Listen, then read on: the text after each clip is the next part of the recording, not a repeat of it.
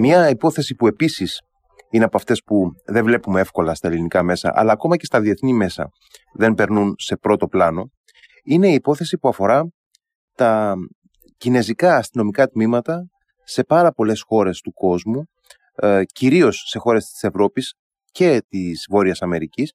κινέζικα αστυνομικά τμήματα τα οποία είναι μη καταγεγραμμένα, είναι ανεπίσημα, λειτουργούν όμως με την ευθύνη και την ε, κατεύθυνση των ε, αστυνομικών δυνάμεων, των αστυνομικών οργανισμών της ίδιας της ε, λαϊκής δημοκρατίας της Κίνας.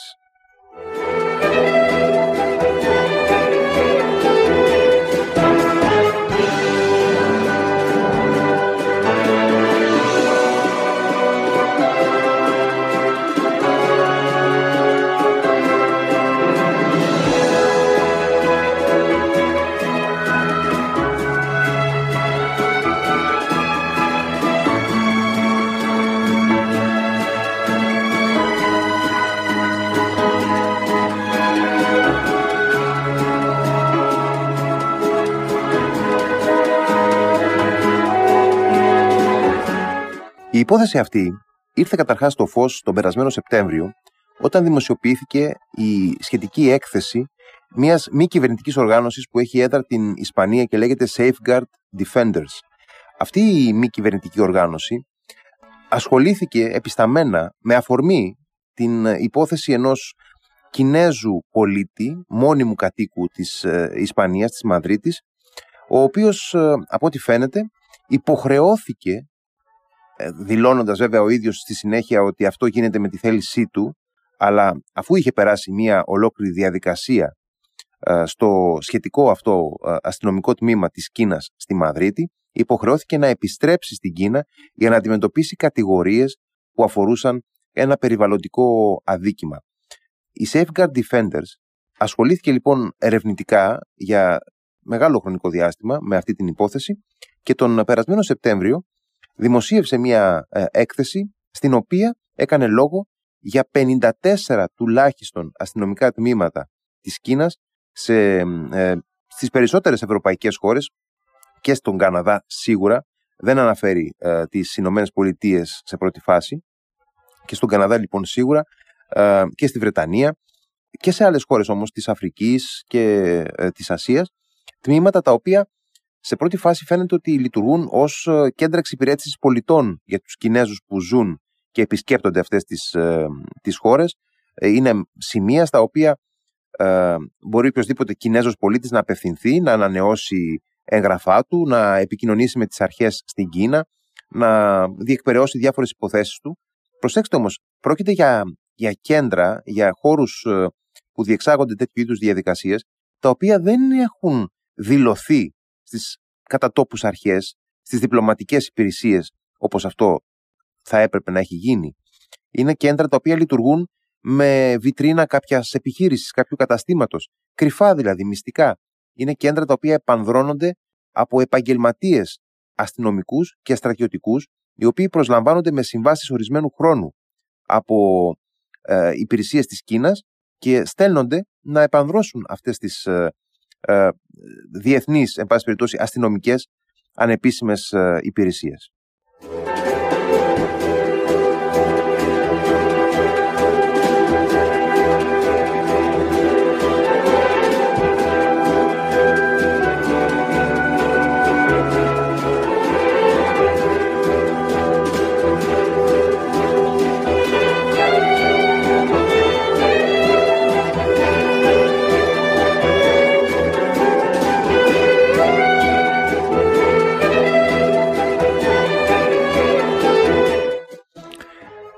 πιο παλιά τέτοια δραστηριότητα εντοπίζεται τουλάχιστον στο 2018 με δύο περιπτώσεις τόσο στην Ολλανδία όσο και στο Βελιγράδι, δηλαδή στο Άμστερνταμ και στο Βελιγράδι, στην Ολλανδία και στη Σερβία, με δύο αντίστοιχες περιπτώσεις λειτουργίας τέτοιων χώρων καταγεγραμμένες με στοιχεία, με ονοματεπώνυμα. Και αυτές οι, οι υπηρεσίες της Κίνας, εν πάση περιπτώσει, φαίνεται ότι εκτός από το, εκτός από το γεγονός ότι λειτουργούν ως κέντρα εξυπηρέτησης πολιτών και υποστηρίζουν σε διάφορες ε, δουλειές, σε διάφορες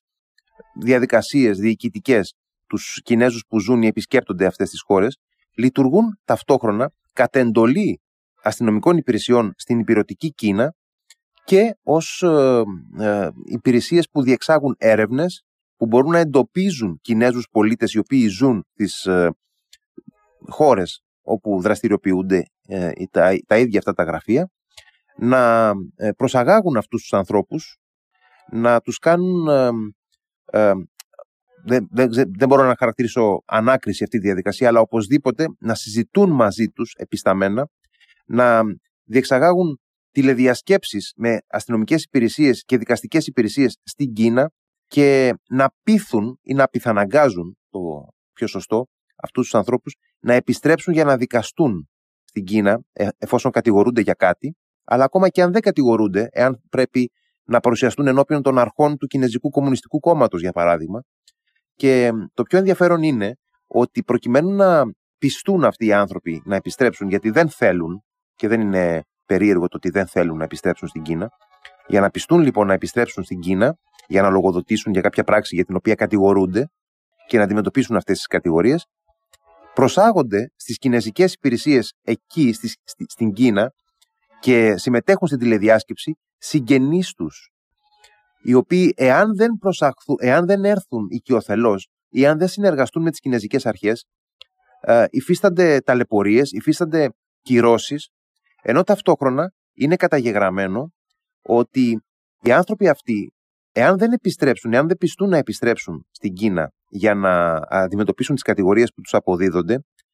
έχουν άλλες κυρώσεις στο οικογενειακό τους ε, πλαίσιο, όπως για παράδειγμα τη στέρηση της δυνατότητας εκπαίδευσης από τα παιδιά τους, ε, την ε, απόλυση μελών της οικογένειάς τους από τις εργασίες τους. Άρα λοιπόν μιλάμε για πάρα πολύ σοβαρούς λόγους και δεν είναι καθόλου περίεργο ότι αυτοί οι άνθρωποι τελικά υπογράφουν ένα χαρτί που λένε ότι επιστρέφω στην Κίνα με τη θέλησή μου για να αντιμετωπίσω τις κατηγορίες ε, που μου αποδίδονται κλπ. κλπ. Είναι λοιπόν ένα πάρα πολύ σημαντικό θέμα το οποίο απασχολεί ήδη κυβερνήσεις. Γνωρίζουμε τουλάχιστον για ε, δύο κυβερνήσεις. Η κυβέρνηση του, της, της Ολλανδίας ε, έχει απευθυνθεί σε πολύ οξύ τόνο στην, ε, στην κινέζικη κυβέρνηση ζητώντας άμεσα δια του Υπουργού Εξωτερικών της να κλείσουν αυτά τα γραφεία, τα οποία είναι τρία τουλάχιστον στην Ολλανδία, να κλείσουν, γιατί δεν είναι δηλωμένα στις προξενικές και διπλωματικές αρχές, δεν λειτουργούν νόμιμα, λειτουργούν με προκάλυψη άλλων επιχειρήσεων, δεν έχουν καμία εξουσιοδότηση να διεξαγάγουν διοικητικές ε, διαδικασίες και λειτουργίες στο Ολλανδικό έδαφος.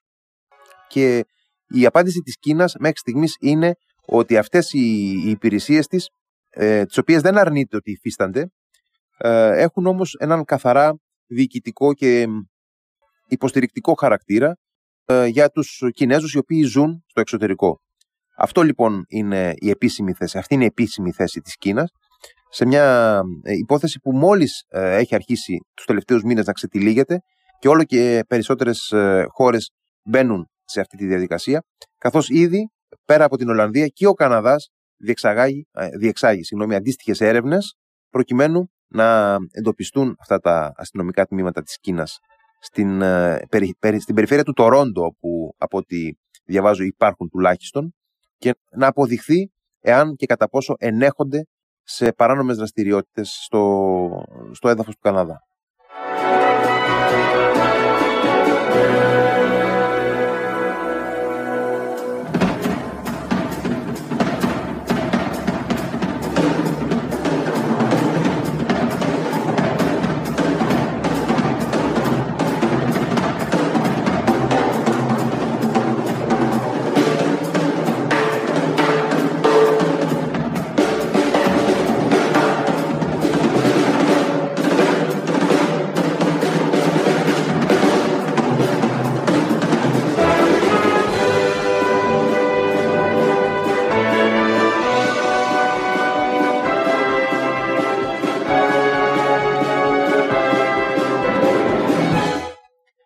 Μία από τις χώρες στις οποίες λειτουργούν τέτοιου είδους αστυνομικά τμήματα είναι και η δική μας χώρα, είναι η Ελλάδα.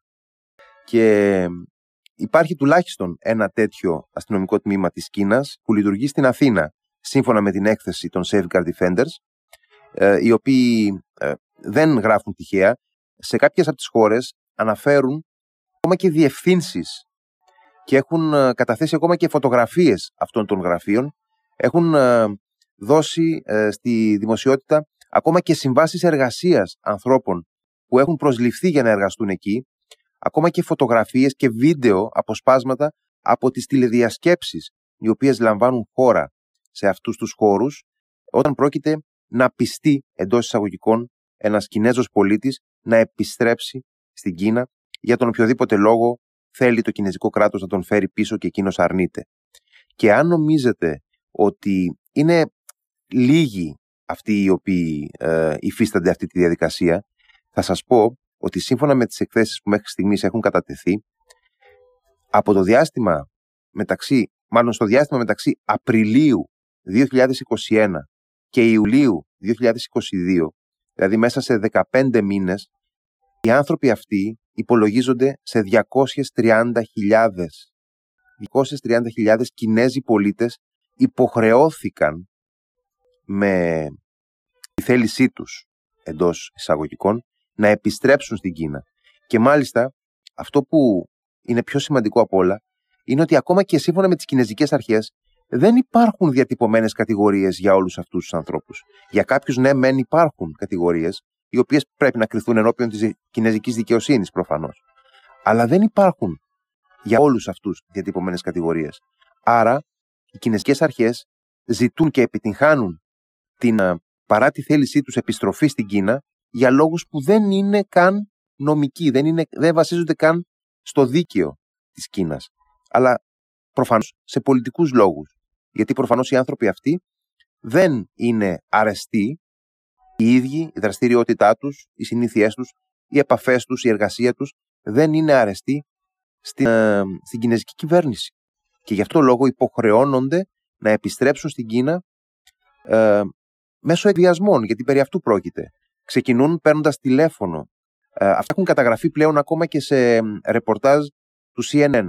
και άλλων διεθνών ε, μέσων.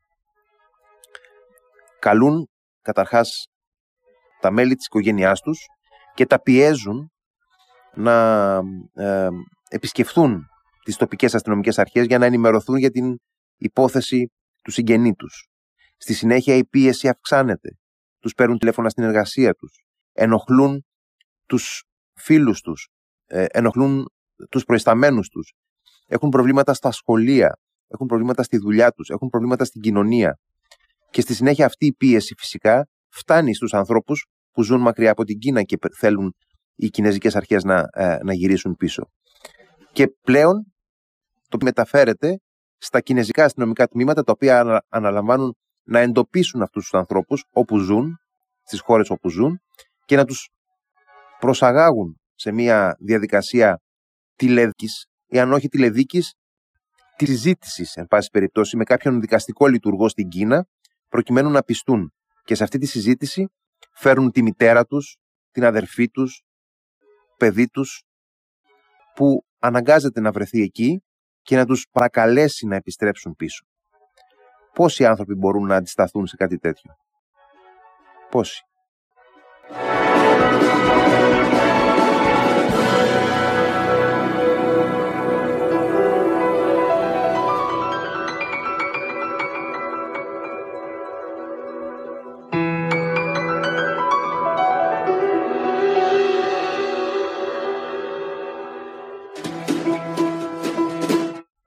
Και αν θεωρείτε ότι ακόμα και αν είναι πολλοί αυτοί οι άνθρωποι, οι Κινέζοι πολίτες που εξαναγκάζονται να επιστρέψουν εκβιαζόμενοι στην Κίνα και δεν αφορά αυτό εμάς, που δεν μας ενδιαφέρει, θα σας πω ότι πάρα πολύ απλά μας ενδιαφέρει άμεσα. Είναι ζήτημα εθνικής κυριαρχίας για κάθε χώρα το να έρχεται μια οποιαδήποτε ξένη χώρα να εγκαθιστά ε, όρτις τα δικούς της ε, υπαλλήλους προσωπικό, χωρίς να είναι καταγεγραμμένο, χωρίς να είναι δηλωμένο και να διαχειρίζεται οποιαδήποτε υπόθεση των πολιτών της εν αγνία της εκάστοτε κυβέρνησης στη χώρα που στηριοποιείται αυτή η υπηρεσία. Αυτά τα πράγματα δεν γίνονται ανεκτά από οποιαδήποτε χώρα. Γι' αυτό και έχουν ήδη ξεκινήσει αυτές οι, ε, οι αντιδράσεις από χώρες οι οποίες είναι φυσικά καθόλου αφιλιρινικές, καθόλου δημοκρατικέ, καθόλου φιλελεύθερε, όπως για παράδειγμα η Ολλανδία. Και στην Ολλανδία και σε κάθε άλλη χώρα, φυσικά και στην Ελλάδα, δεν μπορεί καμία χώρα άλλη, καμία δύναμη, όσο σημαντική και αν είναι, να παραγνωρίζει, να διαφορεί για, την, ε, ε, για το δημοκρατικό πολίτευμα, να διαφορεί για το νομικό πλαίσιο, να διαφορεί για την εθνική κυριαρχία. Εάν η Κίνα, εάν η κινέζικη κυβέρνηση έχει, η κινέζικη δικαιοσύνη έχει κατηγορίες να απευθύνει σε κάποιον Κινέζο πολίτη ο οποίος ζει μόνιμα στην Ελλάδα, θα πρέπει να απευθύνει ένα αίτημα στις ελληνικές δικαστικές αρχές και αυτός ο άνθρωπος να α, κριθεί εάν και εφόσον πρέπει να δοθεί στην Κίνα για να δικαστεί. Και αυτός ο άνθρωπος να έχει τη δυνατότητα να ζητήσει πολιτικό άσυλο και να κρυθεί αυτό του το αίτημα. Έτσι για αυτά τα πράγματα. Ειδικά σε μια χώρα που γνωρίζουμε ότι τα ανθρώπινα δικαιώματα είναι κάτι πάρα πολύ σχετικό. Σε μια χώρα που μόλις από λίγους μήνες είδαμε τον πρώην πρόεδρο από τα έδρανα του, ε, του επίσημου συνεδρίου του Κομμουνιστικού Κόμματος. Να τον παίρνουν δύο κύριοι, υποβασταζόν από τις μασχάλες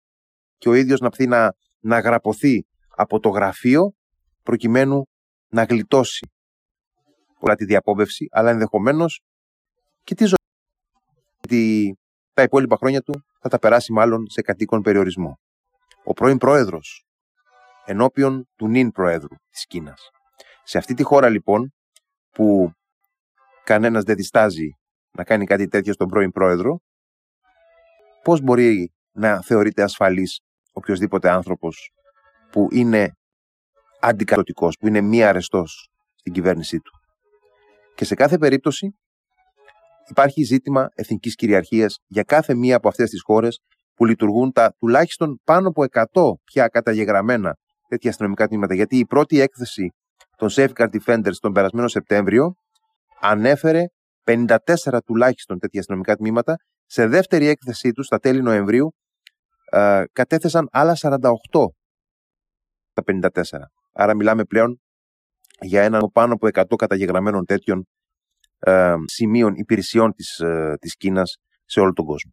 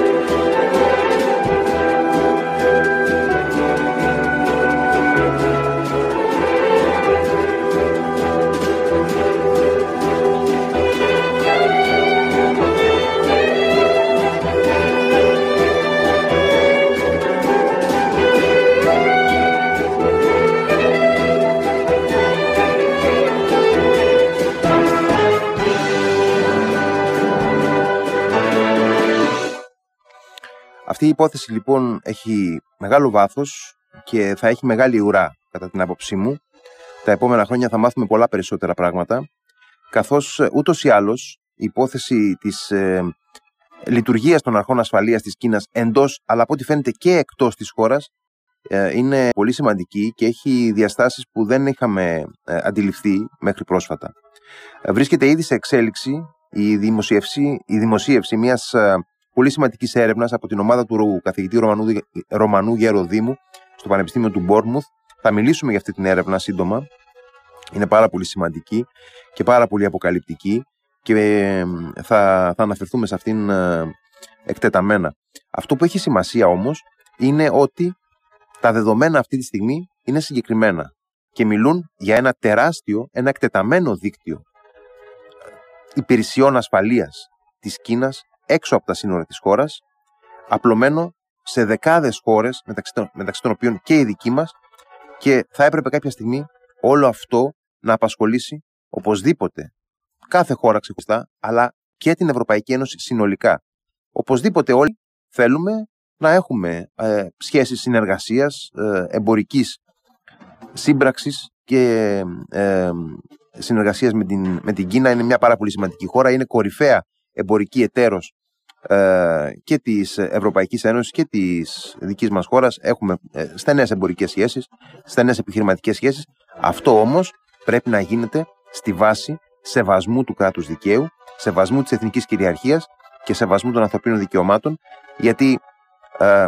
προφανώς κανείς δεν μπορεί να υποχρεώσει την Κίνα να σέβεται τα ανθρώπινα δικαιώματα μέσα στην επικράτειά της, αλλά